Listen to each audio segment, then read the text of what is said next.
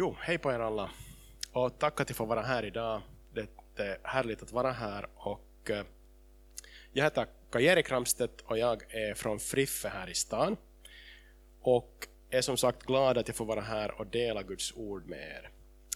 Eh, vi firar faktiskt idag enligt kyrkokalendern så reformationsdagen, det läste jag nu på morgonen. Men det gör att det här budskapet är ganska, ganska lämpligt för vi ska vara i Romarbrevet 8, där ni nog har varit tidigare veckorna också, men vi ska som typ fortsätta ännu lite där. Uh, tema som ni har haft här i församlingen har ju varit det här med att Gud är för oss, uh, Gud är för dig. Och, uh, så, så ni har haft mycket om det här, men det är ju ett väldigt viktigt tema det här. Och, och det är ju så här att vi nästan ständigt behöver bli påminda om det här faktumet, om evangeliet, om vad Gud har gjort för oss. För det är ju så här att vardagen och livets bekymmer, att det bara är så att det har som tendensen att föra våra tankar bort från Gud och göra oss lite osäkra eh, och eh, att vi upplever på något sätt att vi har kommit kanske bort från Gud på något sätt och vi behöver bli påminda om vad Gud har gjort och vad hans tankar är för oss och hur han tänker om oss. Så därför är det kanske inte helt tokigt att ännu en gång fortsätta med det här temat att Gud är för dig, Gud är för oss. Och eh, vi ska nu se på det här som sagt från Romarbrevets åttonde kapitel och det är därför för att där finns det här stället, det här kända stället där Paulus säger att, att Gud är, om Gud nu är för oss, vem kan då vara emot oss? Och Så det tar vi som, som typ eh, basversen eh, eh för att gå vidare. Och, men det kan vi väl säga att egentligen är det ju så att hela Bibeln handlar om hur Gud är för oss, ända från första så gott som första kapitlen så, så ser vi att Gud verkligen är, är för oss. Men i varje fall här då från Romarbrevet. Så om ni har en bibel med, med er så får ni gärna bläddra den till Romarbrevet 8. Vi kommer att vara där, men vi kommer nog att hoppa lite i Romarbrevet i andra kapitel också. Så att, så att, så. Men ja, jag tänkte att vi funderar först på det här att, att vad heter det, Paulus har ju börjat romarbrevet, om vi tänker helt där i början då, så, så första kapitlet så talar Paulus om hur han egentligen, hur det egentligen är så att Gud, Guds vrede står emot människan, står emot hedningarna specifikt där. Och, och det är en stor problematik som finns i det här att det är människan som har vänt sin rygg åt Gud. Och eh, det står till och med så här att i Romarbrevet 1 att Guds vrede uppenbaras från himlen över all ogudaktighet och orättfärdighet hos människor som i orättfärdighet undertrycker sanningen. Och Paulus går vidare ännu då och i kapitel 2 och, och också 3 och konstaterar att den här problematiken gäller inte bara hedningarna, att vi har, hamnat, eh, att vi har vänt ryggen åt Gud, utan han han skyller också då judarna som, är de, som också finns där i den här romerska församlingen som tar emot det här brevet. Och han poängterar att det här gäller alla människor. Eh, och eh, han kanske då definierar det ännu i Romarbrevet 3 så här att det är vers 10. Ingen rättfärdig finns, inte en enda. Ingen finns som förstår, ingen som söker Gud alla har avfallit, alla är fördärvade, ingen finns som gör det goda, inte en enda. Så vi kan säga att, att det står inte så där helt automatiskt att vi på något sätt är så älskvärda och härliga och goda i Guds ögon, att han därför skulle på något sätt vara tvungen att vara väldigt för oss. Utan tvärtom, tvärtom så om vi bara går enligt det hur vi ser ut inför, inför Gud efter syndafallet, så ser det ju inte bra ut helt enkelt. Det finns inte som orsak att tänka att Gud skulle vara för oss, utan egentligen finns det orsak att tänka att Gud typ är emot oss faktiskt. Och det är därför som det här är ett stort under och evangeliets kärna, det som Paulus tar fram här i, i vad heter det, uh, Romarbrevet. Och på andra ställen också, men här. Ehm, för det är nämligen så här att istället för att människan skulle bli behandlad enligt sin synd och avfall från Gud, så kommer Gud istället själv in och han sträcker ut sin hand och han agerar och han gör. Och människan saknar den här dugligheten och rättfärdigheten i sig själv för att kunna stå inför Gud. Och då kommer vi till det här som kanske man kan säga att det är evangeliets kärna som passar in nu på reformations Dagen är det som står i Romarbrevet 3.21 och vidare. Men nu har det uppenbarats en rättfärdighet från Gud utan lag. Och lite vidare där. En rättfärdighet från Gud genom tro på Jesus Kristus för alla som tror. Här finns ingen skillnad. Alla har syndat och saknar härligheten från Gud och de förklaras rättfärdiga som en gåva av hans nåd, därför att de är friköpta av Kristus Jesus. Så Paulus budskap om att Gud är för oss kommer som ett ljus in i mörker. Att människan trots sin egen synd kan förklaras rättfärdig som en gåva av Guds nåd. Och det här är ett budskap som kommer som hopp mitt i hopplöshet. Det är den här mörka grunden som finns där bakom och Paulus visar på det här ljuset som kommer att vad Gud har gjort för att, för att uh, föra oss, ta oss nära honom och upprätta det här förhållandet till Gud. Och på det sättet kan vi säga att här redan ser vi att Gud är för oss, för det är han som gör det här. Uh, och Det här är helt enkelt så att det måste avklaras på något sätt, det här hindret som finns mellan människa och Gud, för att vi kan dra ett rakt streck mellan oss och Gud och konstatera att Gud är för oss. Eh, vi har inte som anledning att tänka att vi automatiskt förtjänar den här Guds kärlek, utan eller på något sätt att han är mer eller mindre tvungen att gilla oss och älska oss och vara för oss. Eh, och det stora budskapet är just det här som Paulus beskriver där i Romarbrevet, att trots vår syndighet och svaghet, så är Gud för oss. Och Allt det här bygger på Guds självuppgivande eh, och nåd och förhållande till oss. Och Det är ett tecken på och visar på hur Gud faktiskt är för oss. Och Vi ska ännu se på det här samma temat, hur Gud är för oss, med att hoppa lite vidare till kapitel 5 i Romarbrevet. Och, och vad heter det? Det är genom att vi tror och förtröstar på honom, så det är via det och genom det som vi får en rättfärdighet, en duglighet inför Gud. Och, och sen, vi har det här i, jag hoppar lite nu, jag läser Romarbrevet 5, verserna 6, 8 och 10. För här finns tre ord som beskriver oss inför Gud. Eh, I vers 6 står det att för när tiden var inne medan vi ännu var maktlösa dog Kristus i de ogudaktigas ställe. Och i vers 8 står det att Gud bevisar sin kärlek till oss genom att Kristus dog för oss medan vi ännu var syndare. Och i vers 10 står det att om vi som Guds fiender blev försonade med honom genom hans sons död, hur mycket mer ska vi då inte som försonade bli frälsta genom hans liv? Och jag vill lyfta fram där de här tre orden som beskriver människan då inför Gud. Och det beskrivs som ogudaktiga, syndare och fiender. Och det här är ju något verkligen stort. Att det är just de här ogudaktiga syndarna som är Guds fiender, som är de som, som Gud är för och ger sig för. Och, och det här är evangeliets kärna och vår hela tros grund att, att så här är faktiskt fallet. Och vi ser att Gud är för oss. Ehm, och det stämmer ju när vi förtröstar på Gud och tror på hans godhet och hans nåd och det som han har gjort genom sin son. Ehm, alltså inte genom att vi litar på att vår egen godhet på något sätt ska räcka för att vi ska kunna komma till Gud eller att vi ska tillräckligt mycket göra rätt eller åtminstone lite mer rätt än fel för att vi ska kunna komma till Gud. Nej, utan Gud har gjort någonting och det är det som vi firar och det är en gåva. Eh, vi har helt enkelt tagit emot en gåva som han ger förstås i sin son. Som andra ord har vi goda nyheter åt den som tänker kanske så här att jag är ogudaktig, jag är en syndare och en fiende till Gud. Jag har väl ingen chans att komma honom nära. Till den som tänker så, så kan vi räcka ut det här budskapet som vi har i Bibeln Eh, och det här som är den här evangeliets härlighet, att Gud är faktiskt för oss. Och jag ska läsa ett bibelställe som ni, får, ni kanske känner igen varifrån det här kommer. Det, det går så här.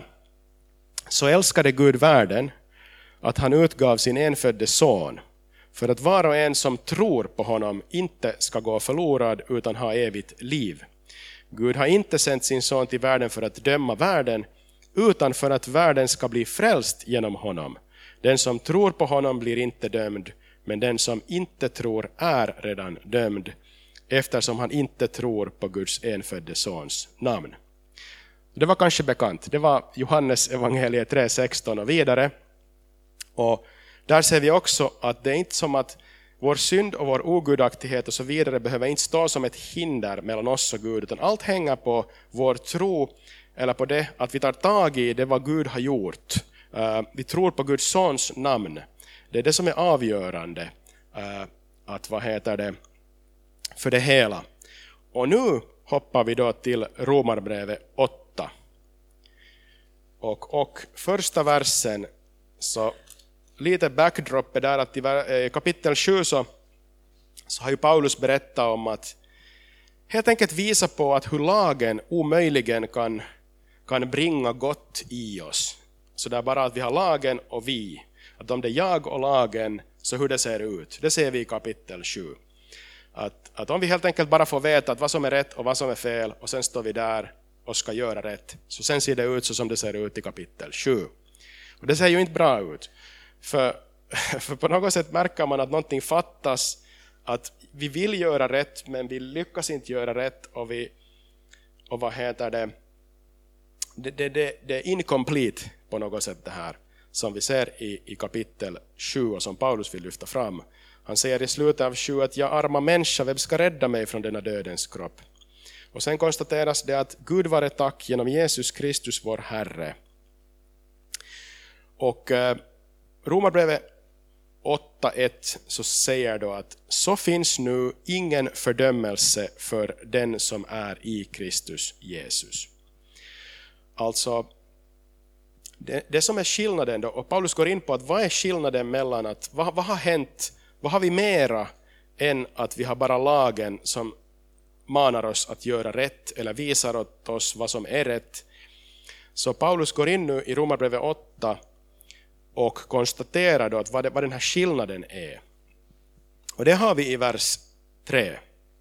Det står att det som var omöjligt för lagen svag som den var genom den kötsliga naturen, det gjorde Gud genom att sända sin egen son som syndoffer till det yttre liken syndig människa, i hans kropp fördömde Gud synden. Och I den här versen, Romarbrevet 8.3, så har vi jul och påsk i samma vers.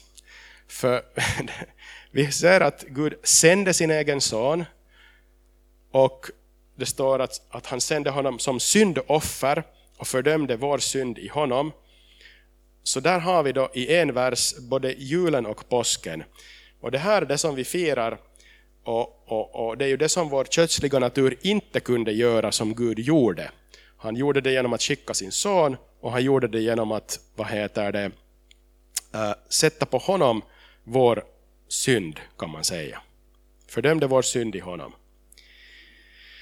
Och det här igen ett stort och starkt uttryck för hur Gud är för oss. Han agerar så här starkt, ger av sig själv. Helt enkelt det här med att bara veta vad vi borde göra ger inte oss mycket annat än en fruktan och missmod. Och det egentligen bara bekräftar att hur syndiga vi är. Att om, vi, om vi tittar på lagen och vad den säger och märker hur vi felar, så bevisar det bara att Gud är rättvis, Gud är helig, men vi är syndiga. Så den på sätt och vis bara bekräftar vår svaghet och vår syndighet. Och det gör att genom lagen kommer vi som inte vidare.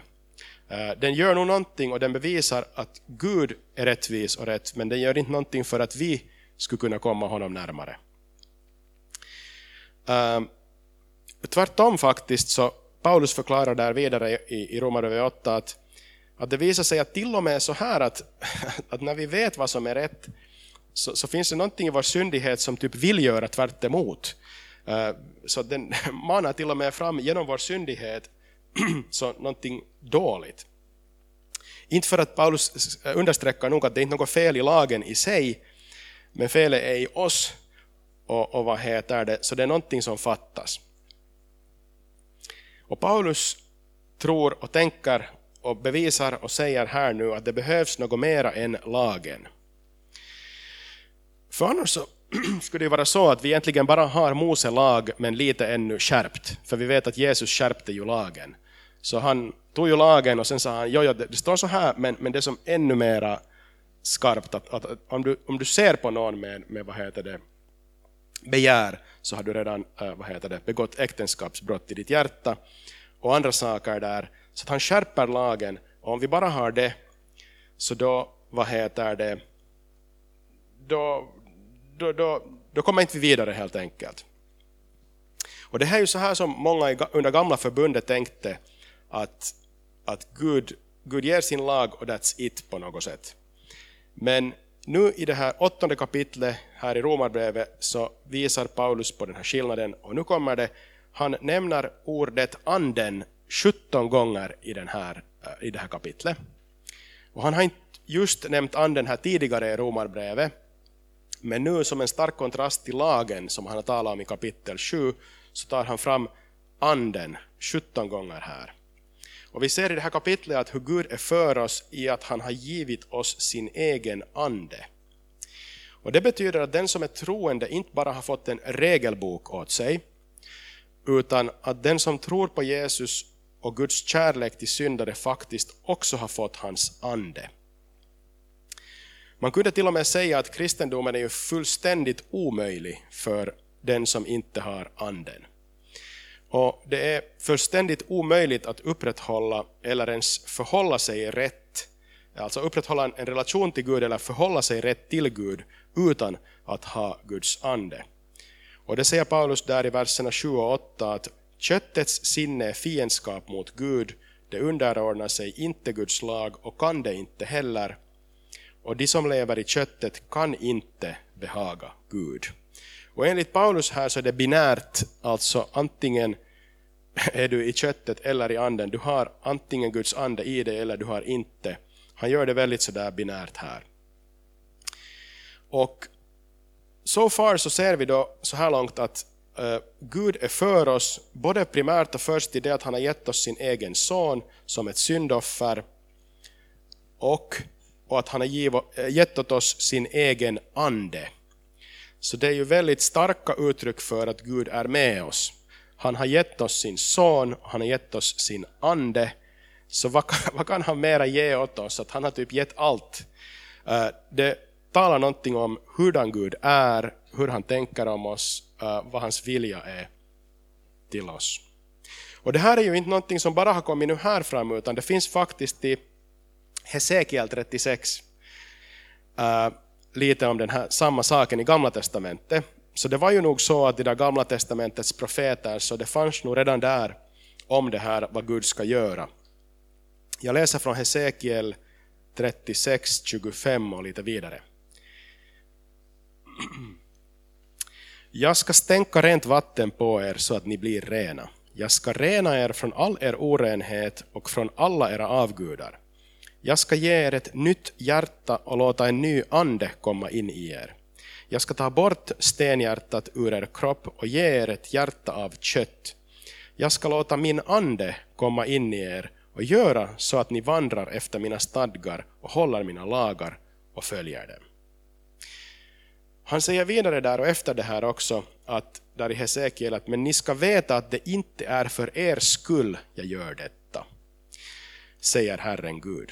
Och med det menar han kanske att ni har inte orsakat med er godhet att jag gör det här mot er, åt er, utan det är för att jag bara gör det för att jag gör det, för att jag är Gud och jag älskar och jag är god. Och jag vill göra det här. Och han gör det och han har sagt att han kommer att göra det och nu i det nya förbundet och i det som Paulus talar om här i Romarbrevet 8 så ser vi att det är exakt så det är. Uh, Gud har agerat så här på grund av sin egen goda vilja kärlek och nåd. Och det här andens utgjutelse var ju i Apostlagärningarna kan vi läsa ett tecken för det nya förbundet. Och det är den stora hemligheten som på något sätt blir mera klar i Romarbrevet 8. Men det var inte helt eh, okänt som sagt, inte i Gamla Testamentet, men inte heller, alltså Jesus talar också om det. Jesus nämner det i Johannes 14.16 talar han om det här och han säger så här. Och jag ska be Fadern och han ska ge er en annan hjälpare som ska vara hos er för alltid. Sanningens ande. Världen kan inte ta emot honom, för världen ser honom inte och känner honom inte. Men ni känner honom, för han förblir hos er och ska vara i er. Och jag ska inte lämna er faderlösa, jag ska komma till er. Så redan Jesus talar om att, att, vad heter det, att, att anden, hjälparen, eh, ska komma och han ska vara i er. Alltså i oss. Um, Paulus säger samma sak ännu i Efesierbrevet 1, i det här 13, 1.13.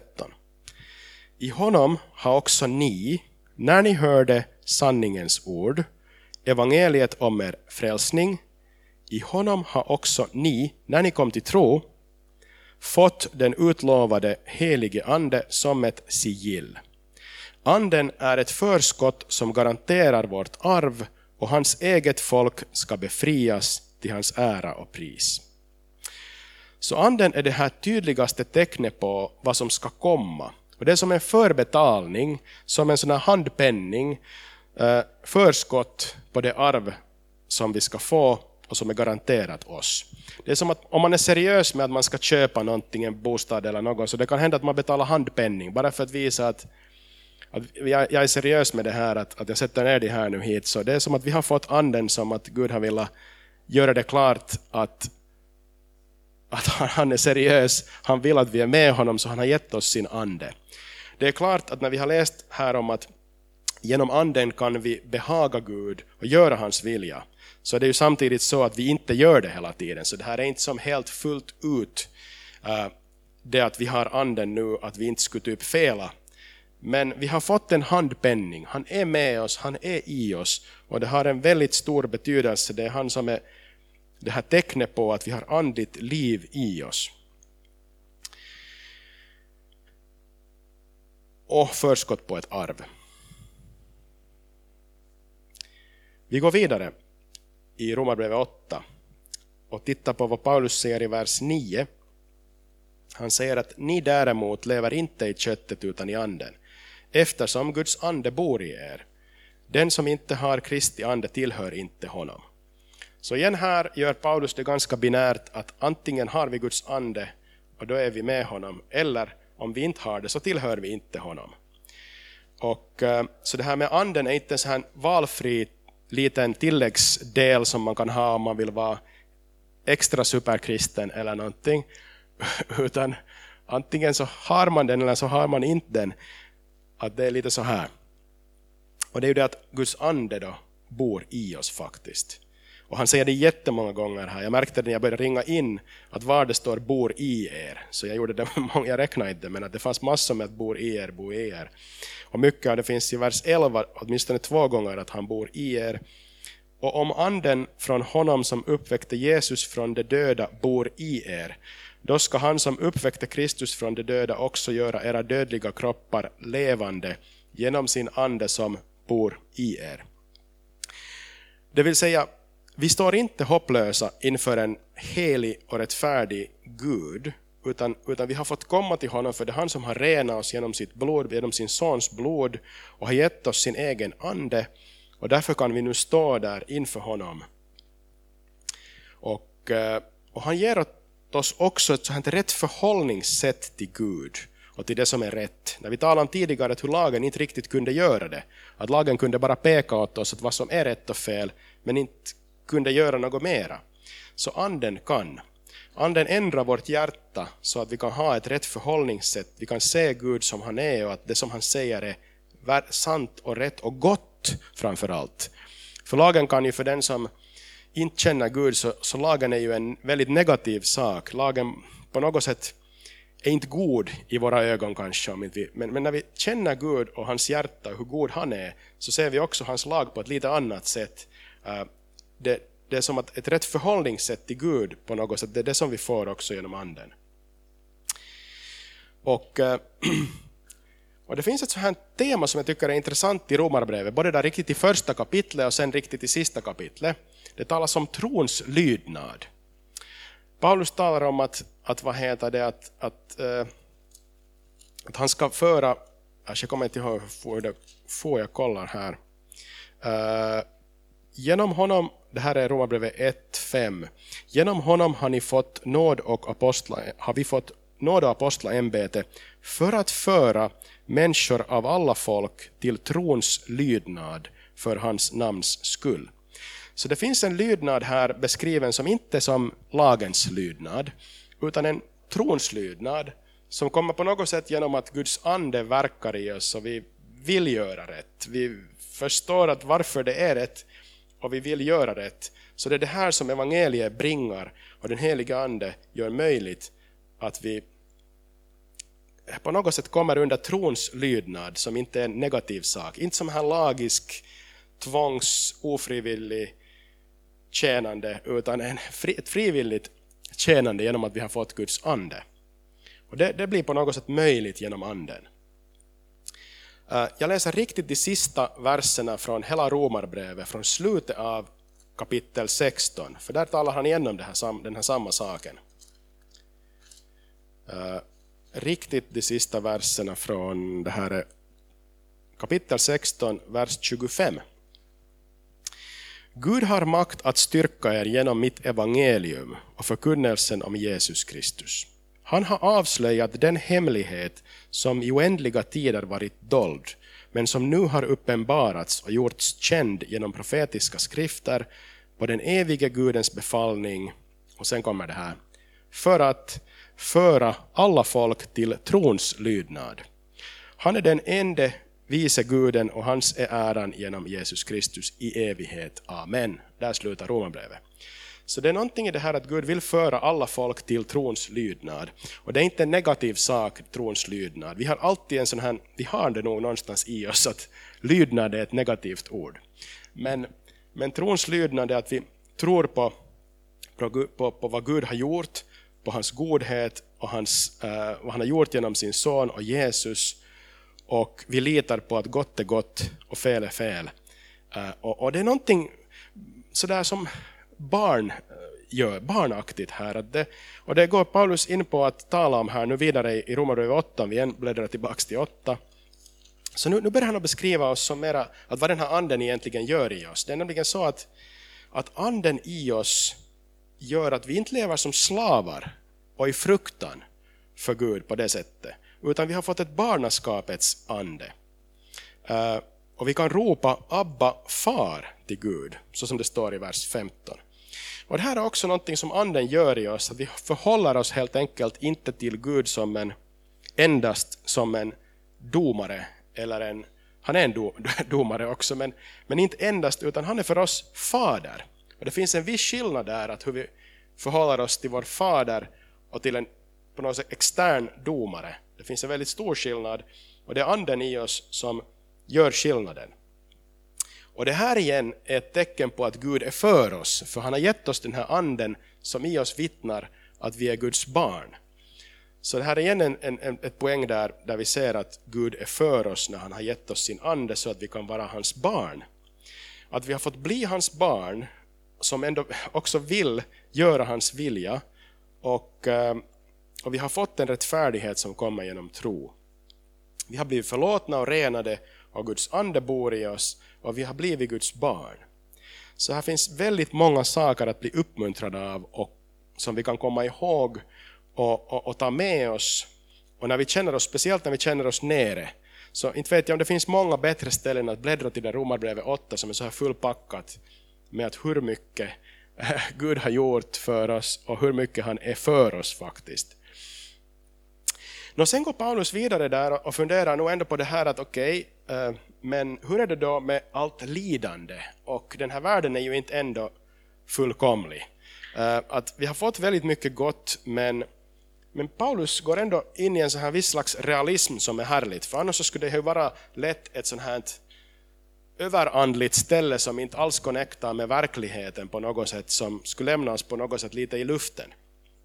Men Paulus tar ner det ända till det här och börjar tala om skapelsen och börjar tala om lidande. Eh, och, eh, och det är ju tröstande.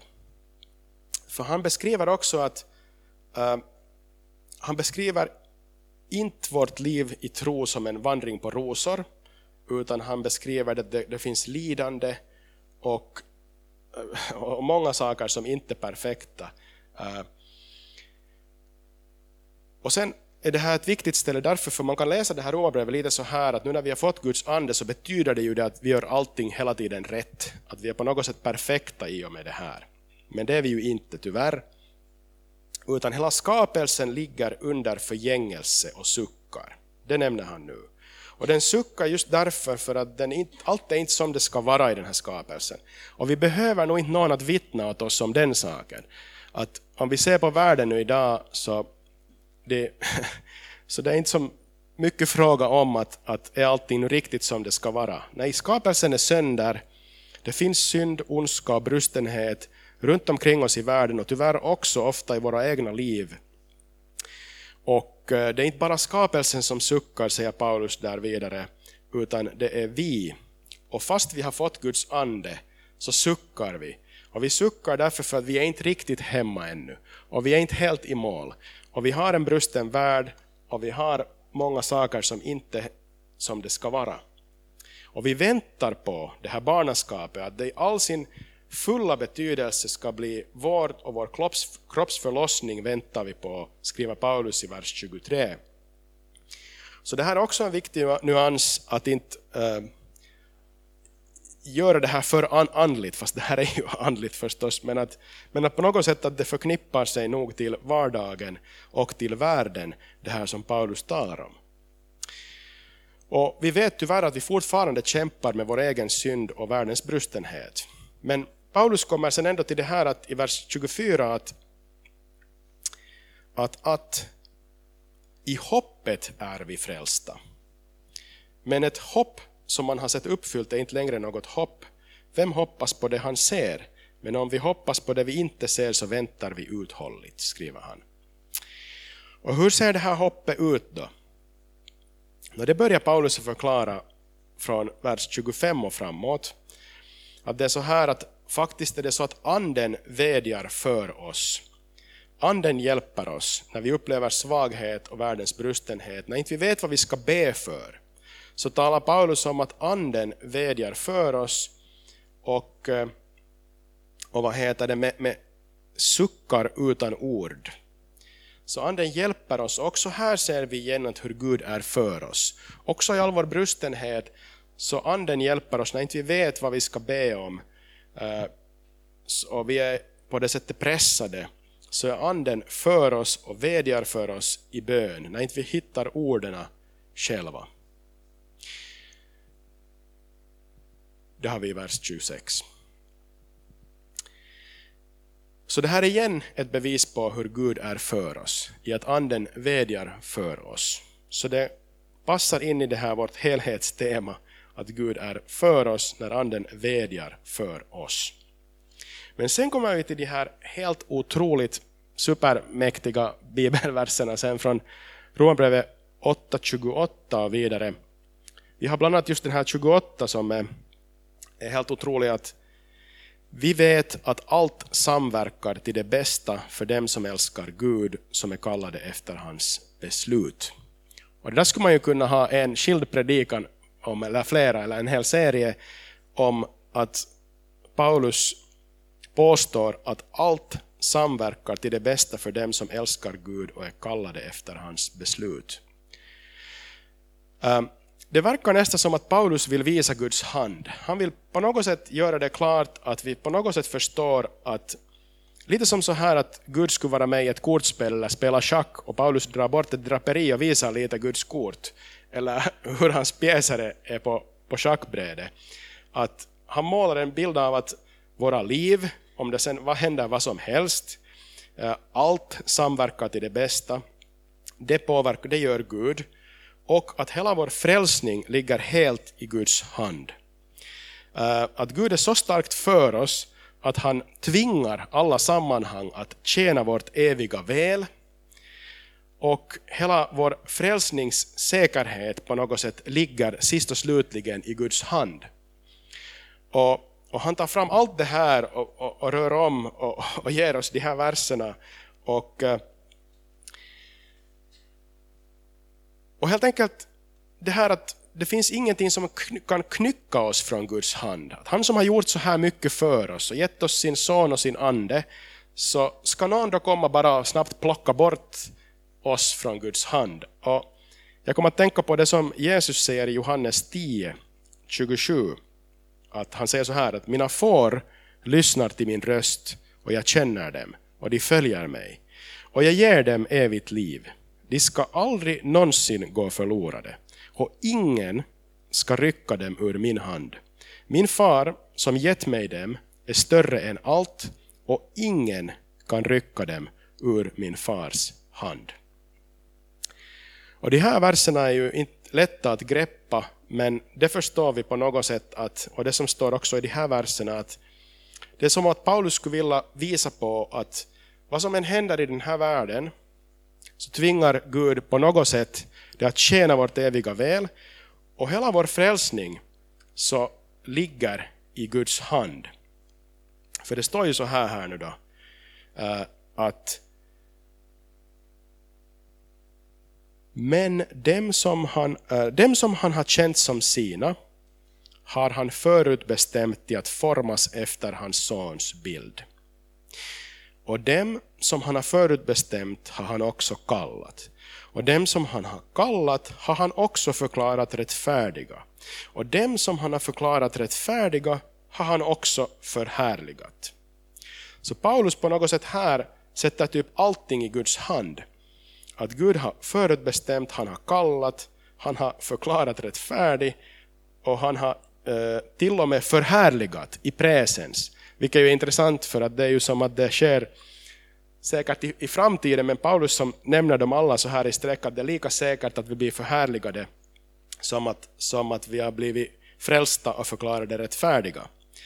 Och alla de här länkarna verkar på något sätt vara i Guds hand. Eh, att han som har börjat ett gott verk i oss ska också fullborda det verkar vi har här. Som jag tror att det står i Filipperbrevet.